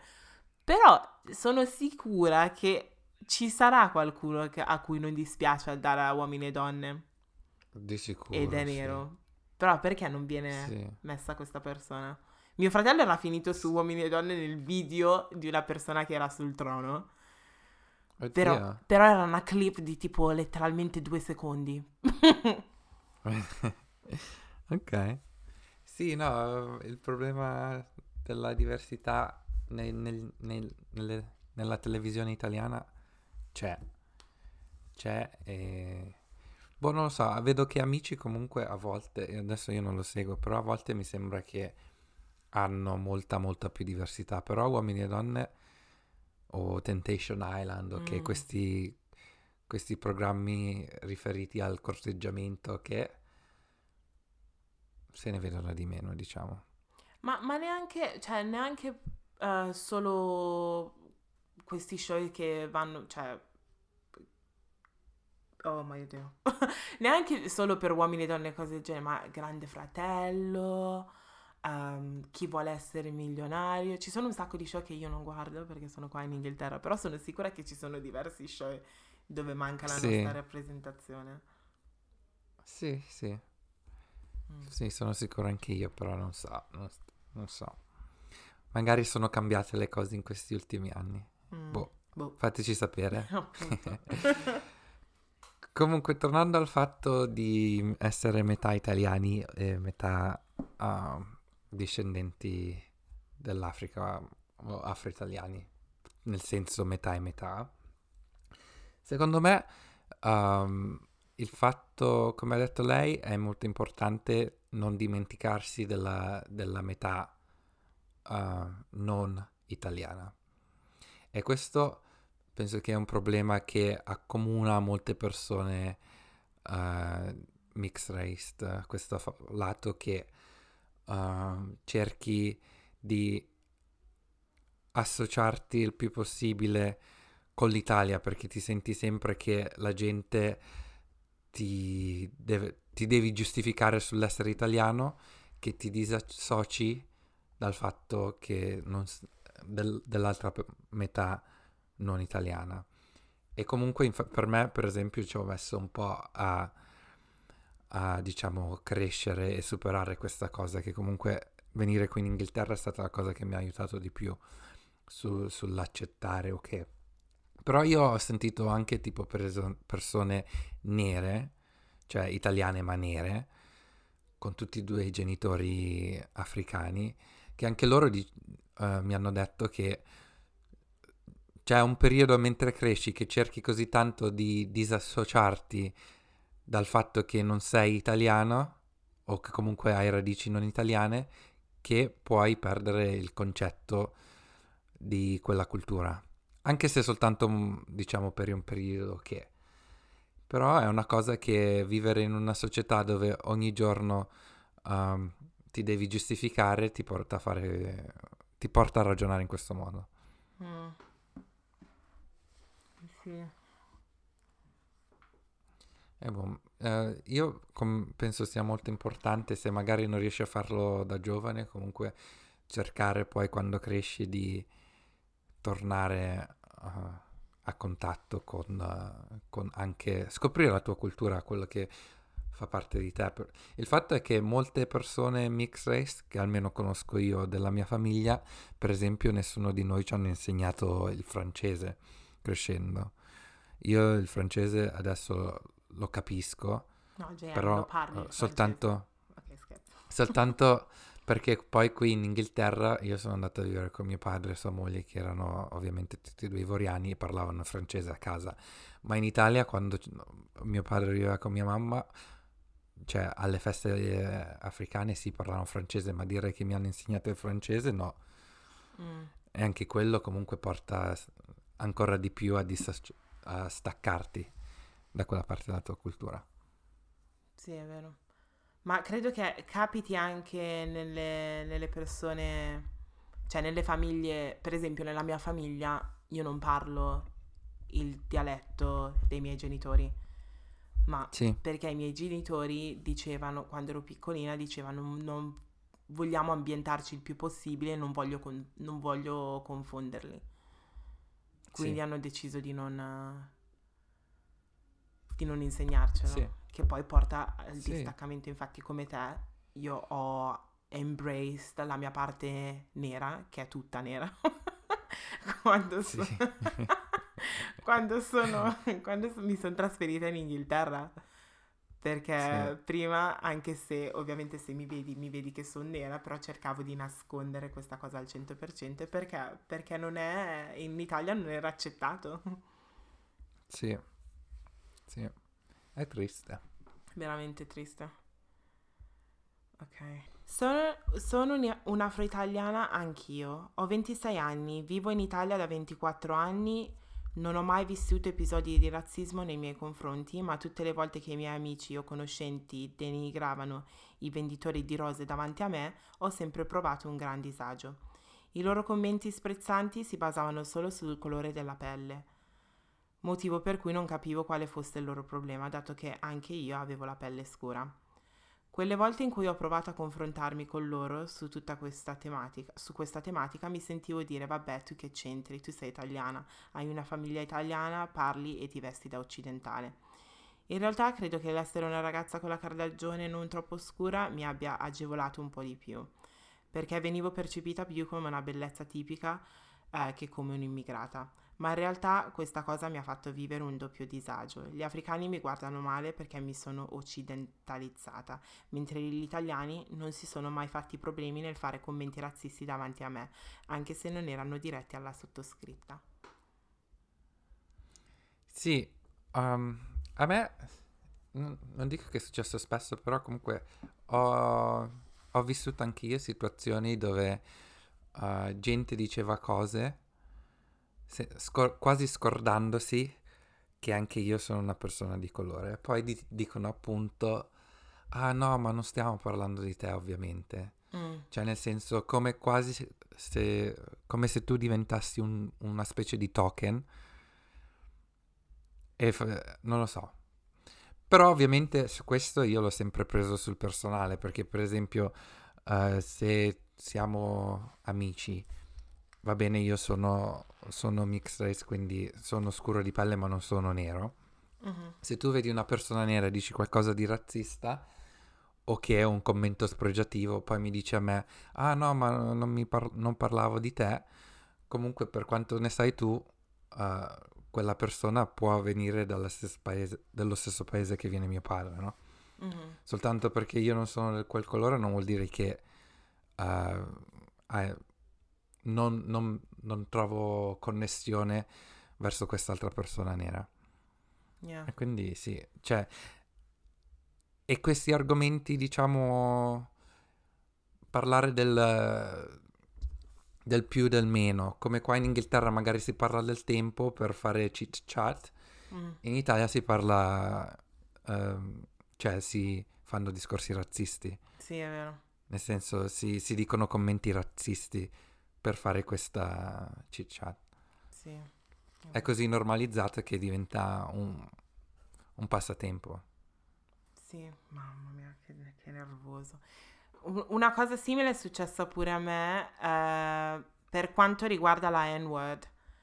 Nel senso che le persone pensano che magari con me non, magari con me non lo dicono, però se devono parlare di un'altra persona dicono guarda quel negro di merda. E poi se ci sono io lì dicono "Mm, no, ma guarda che cioè, tu non c'entri niente. Sto pensando, ah, in che senso non c'entro niente? Perché Sì. in realtà siamo dello stesso colore, quindi quest- questo fatto che le persone dissociano completamente le due cose, cioè è, è una cosa Sì. incomprensibile, cioè io non capisco sta cosa. È Sì, come se io mi mettessi, sono lì con i miei amici italiani e mi permettessi, passa una persona che mi sta sulle ca- eh, le palle e gli dico, guarda quel, quell'italiano di merda. Cioè, la persona italiana, Sì. una mia amica si, si offenderebbe per una cosa del genere, perché anche lei è italiana. Appunto. Quindi quest- quest- il fatto che le persone dissociano le due cose mi innervosisce sempre. Però boh, Sì. non so neanche come risolvere il problema, perché le persone sono proprio cocciute. No, secondo me, come ha fatto questa ragazza, è giusto parlarne Mm. e spiegare pro- come mai questa è una cosa problematica quando si assiste, si assiste a questi discorsi. Yeah. Cioè cercare nell'edu- nell'educare. Ovviamente se questi discorsi avvengono quando persone di colore non ci sono, si spera che qualcuno del gruppo è un alleato o comunque capisce eh, le ingiustizie e dica qualcosa là. Però in primis se succede eh, quando ci siamo noi, secondo me è giusto che noi diciamo qualcosa. Yeah. Perché so che a volte si- c'è il non voler diventare problematico, non lasciar passare, ok. Però è così che comunque questa è diventata una cosa così comune, il far lasciar passare troppe cose. Mm. Hai ragione. 100. Ok. Prossima storia. Ti racconto questa vicenda che riguarda mio marito. Lui è nigeriano. Lui era stato inviato dal suo datore di lavoro ad un evento di inaugurazione della sede elettorale della Lega del nostro paese. Per non essere scortese accettò. Infine, a sua insaputa, gli viene scattata una foto e messa sul giornale del nostro paese e scrivendo anche un articolo discriminatorio facendo credere che lui facesse l'elemosina. Questo è reato chiamato diffamazione a mezzo stampa.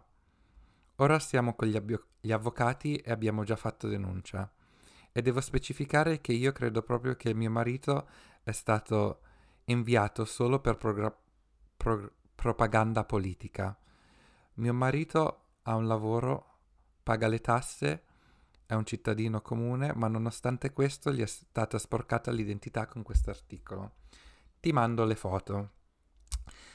Le la foto dell'articolo è appunto una foto di questo ragazzo eh, in piedi in mezzo a un gruppo di signori che avranno tutti una cinquantina o più, dove c'è il ragazzo in mezzo e si intitola Extracomunitari della Lega. E l'articolo dice: Tra i siparietti simpatici sull'inaugurazione della sede elettorale della Lega in via bla bla bla, c'è stata la presenza di due giovani di colore che solitamente si vedono in giro per la città chiedendo qualche spicciolo ai passanti. Cioè, Cioè, i due ragazzi... no. Vabbè, il resto della storia non ha Insomma, senso. Scusa, stavo, stavo già Vai, vai, sclerando. parti, parti, parti. Cioè, no, ma stiamo scherzando? Stiamo scherzando?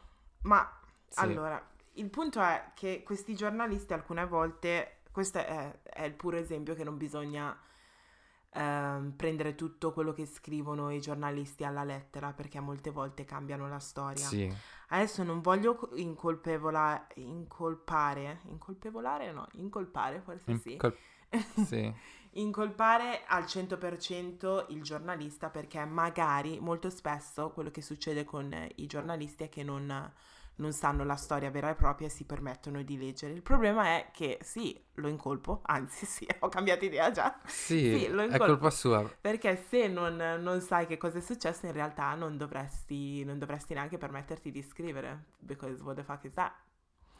Sì, E il fatto è che, cioè, ti pare che hanno scritto... Io mi incavolerei di brutto, avete fatto benissimo ad andare del- dagli avvocati e ehm, l'hanno invitato apposta, sì, come hai detto tu, per propaganda. Perché ovviamente Sì, la sì, Lega sì. si sa che è razzista. Eh, Sì, l'hanno, invi- appunto. l'hanno invitato apposta per far vedere, vedi, che non siamo razzisti. Una cosa che molto spesso eh, viene utilizzato nella, nella politica in un certo senso. Ma che schifo queste persone. E Cioè, poi, cioè, non... lo trovo proprio di cattivo gusto il... Ovviamente questa storia su di lui non è vero, però metti caso che fosse vero. mm, Non penso che una persona che fa l'elemosina andrebbe dalla Lega, ma comunque metti anche caso che, fa ver- che fosse vero. Per quale motivo devi andare a specificarlo su un giornale, appunto? Cioè, nel senso, l'ho, l'ho visto proprio mali- mali- cioè, malizia. mm, Sia il fatto che non era vero, sia l'intenzione dietro l'articolo. appunto.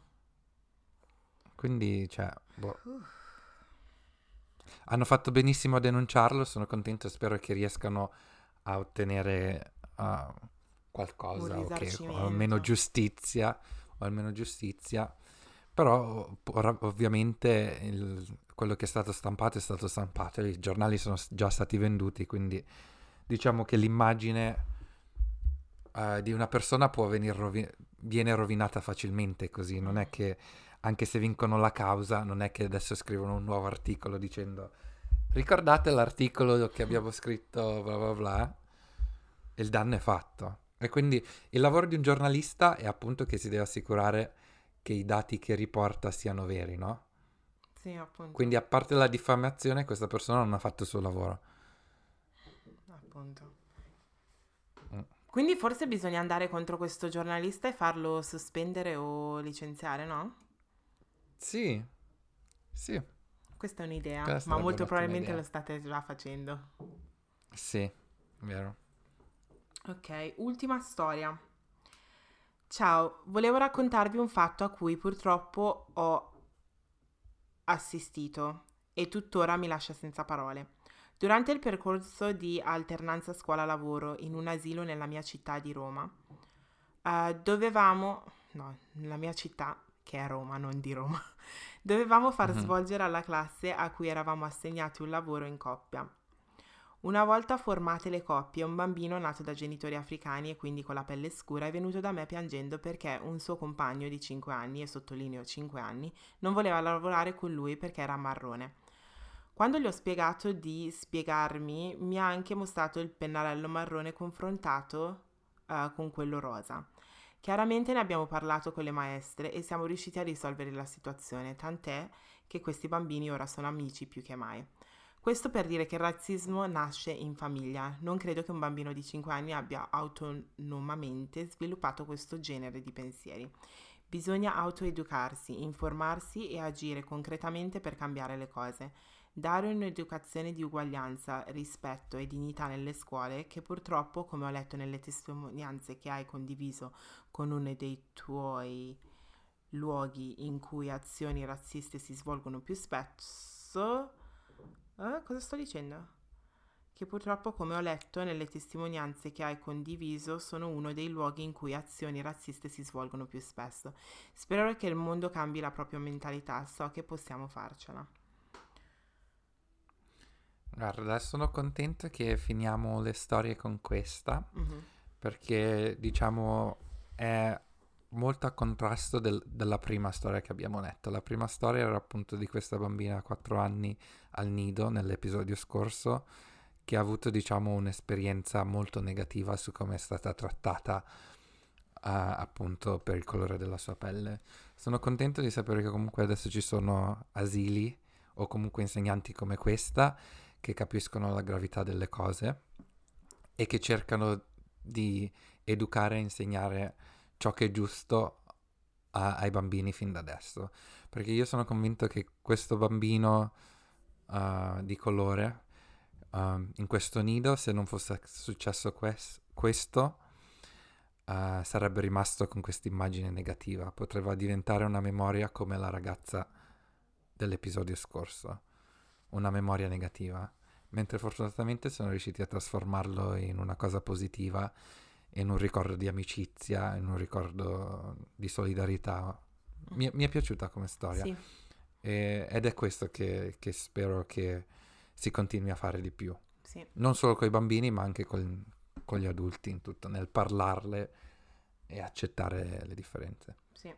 Eh, concordo con tutte le cose che hai detto e volevo ridire il fatto che il- siccome il bambino, cinque- il bambino aveva 5 anni, eh, questa sua discrima- discriminazione nei confronti del bambino africano o nero, ehm, cioè del bambino nero, è venuta molto probabilmente da quello che il bambino eh, italiano bianco aveva sentito a casa e quindi come avevamo detto nell'episodio del- di settimana scorsa, eh, noi saremo i genitori delle prossime generazioni e quindi se partiamo eh, spiegando ai nostri figli che non bisogna trattare le persone in un modo diverso solamente per il colore della pelle, diciamo che facciamo una- un passo in avanti molto molto grande.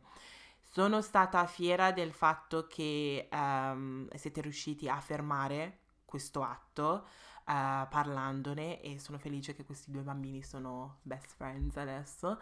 Ehm, e quindi sì, questa storia è stata abbastanza... è stata triste perché stavo pensando al bambino che piangeva dicendo che non voleva lavorare con lui per, eh, per il fatto che era marrone, però sono, sono contenta che sia risolta in un modo positivo e è stato, questo atto è stato corretto. Però eh, bisogna andare a parlare anche con, con quei genitori lì perché queste, dai genitori si possono rinforzare di nuovo quelle i- ideology, sì, ideologie. ideologie, Sì.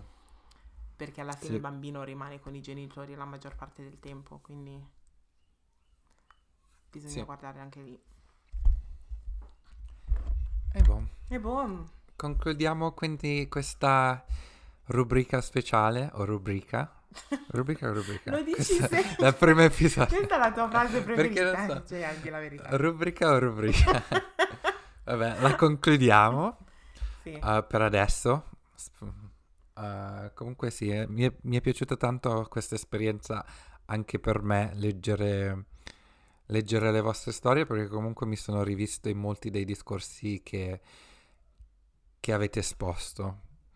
Uh, ci- sono di- da un lato mi rattristisce, mi fa arrabbiare, ma dall'altro mi, mi fa sentire più parte di una community, cioè sento, sento, non so come descriverlo, però sento uh, una forza di solidarietà, Mm, sì, si dice? sì.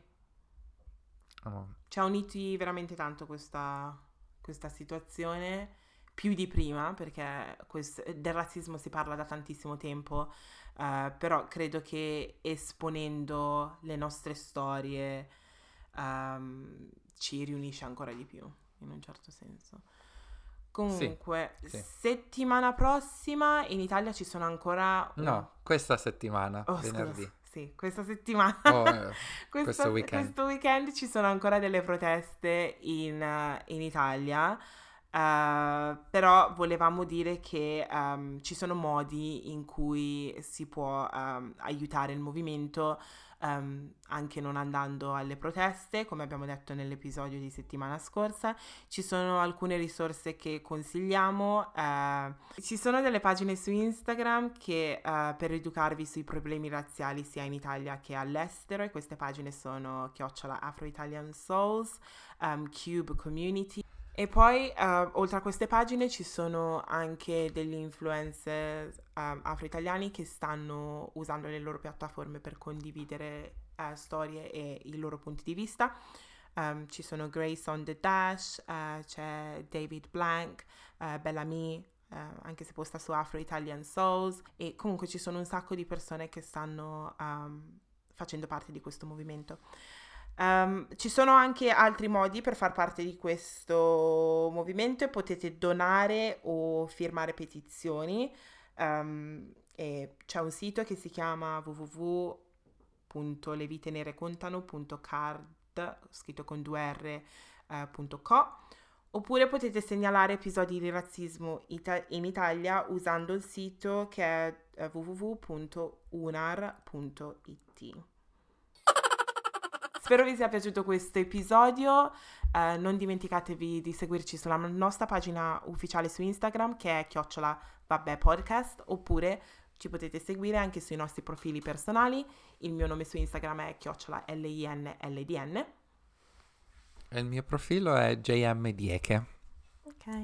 Grazie a tutti per averci ascoltato. Torniamo venerdì alle 4 e godetevi un altro episodio. Gli ultimi tre episodi sono stati più, più o meno un'ora e mezza o di più. Magari torniamo, torniamo sì. ai 40 minuti di prima. anche, perché, so. anche, perché, ce lo chiedete sempre di fare gli episodi lunghi e queste, queste, in queste ultime tre settimane, ragazzi, ne avete da ascoltare. Boom, sì.